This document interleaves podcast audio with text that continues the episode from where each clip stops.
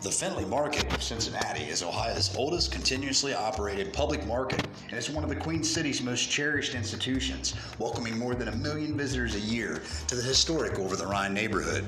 Open Tuesday through Sunday year round, the Findlay Market is home to more than 40 indoor merchants selling meat, fish, poultry, produce, flowers, cheese, deli, and ethnic foods. On the weekends from April to November, the market also hosts a thriving farmers market, dozens of outdoor vendors, numerous street performers, and lots of special events.